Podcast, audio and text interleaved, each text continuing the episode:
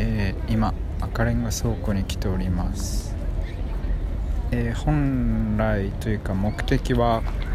えー、友達に会う予定だったのですが、え友達は別の友達とご飯を食べているということで、え残念ながら、え会うことができませんでした。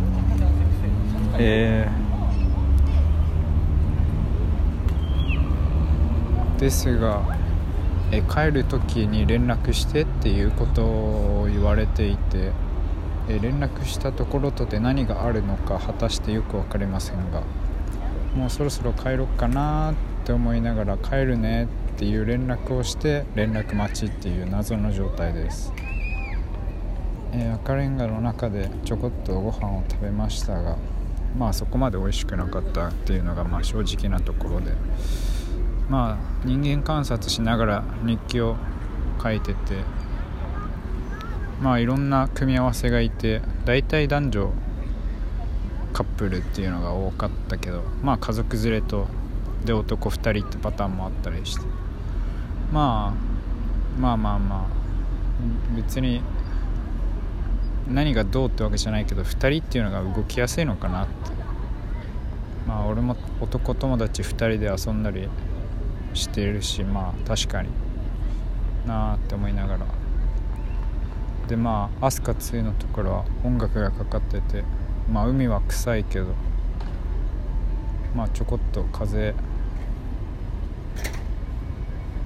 涼む？涼んで。で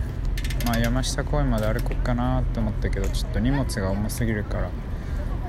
もう歩くのめんどくさいやって言ってやめたってい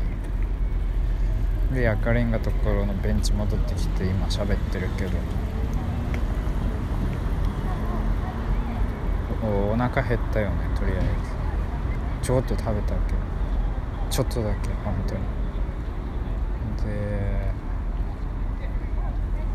まあうん振り返ってたわけですよ。まあ新しく友人に出会ったっていうのでもともと電話友達だったんだけどまあちょっとバイト終わった後に会おうよっていう話になって昨日かな。なんかどこで会うってなった時にまあ自分が好きな街を指定して好きな場所を指定してうんまあパフェ食ったっていうただそれだけなんでいやまあなかなか豪華なパフェでしたけどその値段出してもう一回食いたいかって言われたらちょっと疑問だな。まあうまいんだけど。まあその値段分はうまいのは当たり前なので、まあ、値段以上に美味しいっていうのがないとやっぱリピートっていうのはなかなか難しいわけで。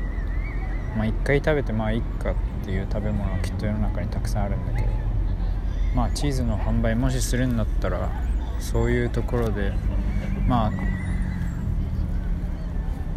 買ってもらい続けられる商品まあ説明の仕方っていうのもあるのかな。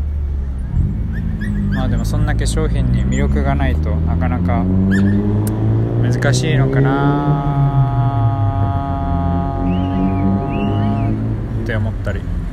するんですけどどうでしょう。まあ飲食業で、えー、レストランは嫌だっていう話を今日してたんだけどまあじゃあなんでそれが嫌なのかって言ったらちょっと理由はそこまでないはずで。あレストランじゃねえや。まあレストランもそうだけどイトーヨーカドーみたいな百貨店小売店スーパー。はじゃあなんで範疇に入ってないのかっていうのを考えた時にまあ扱う商品っていうのは商社とまあ販売店だったら販売店もまあまあ多いんだけどまあそれでもなんか影響力みたいなところで結局まあ父親が商社で働いてるっていうのもあってなんかあんまり在庫を持たないとか言われてるからなのかな。わかんないけど別に洋華堂に就職したいなって思ったことは一度もないから買い物は好きだから OK マートっていうのは一回ちょっと説明会見てみたけどどうなんだろうね。食だったら別にどこでもいいじゃんってどのセクションでもいいじゃんって川上から川下までって思うかもしれないけど意外とそうじゃねえんだよなっていう。まあまあまあとにかく。えー、っとあ今日は、えー、国空っていう、えー、人材ベンチャーっていうところをまあ面接っていうか半分おしゃべりでしに行って。でまあ面接した後に履歴書じゃあ送ってって感じで。でまあそれが OK だったらまあ部長面接で社長面接みたいな感じ。で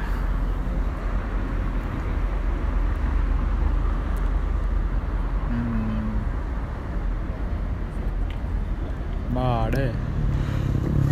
あまあ。就職家の人のアドバイスとしては内定は2つ以上取った方がいいっていう話で。2つ以上取んないと選べねえよって。選ぶ時に初めて人間って頭使うじゃんって。もう1個のぜあんまり食べたくない嫌いな食べ物だけどもうその店にそれしかなかったらもうそれ食うしかないじゃんみたいな話でまあ確かにそういう部分もあんのかなって思いながら。そう。だからまあ別にチーズの会社だけじゃなくてまあいろんな会社受けてるけどちょっとずつ。まあ別にいろいろ可能性を広げてみて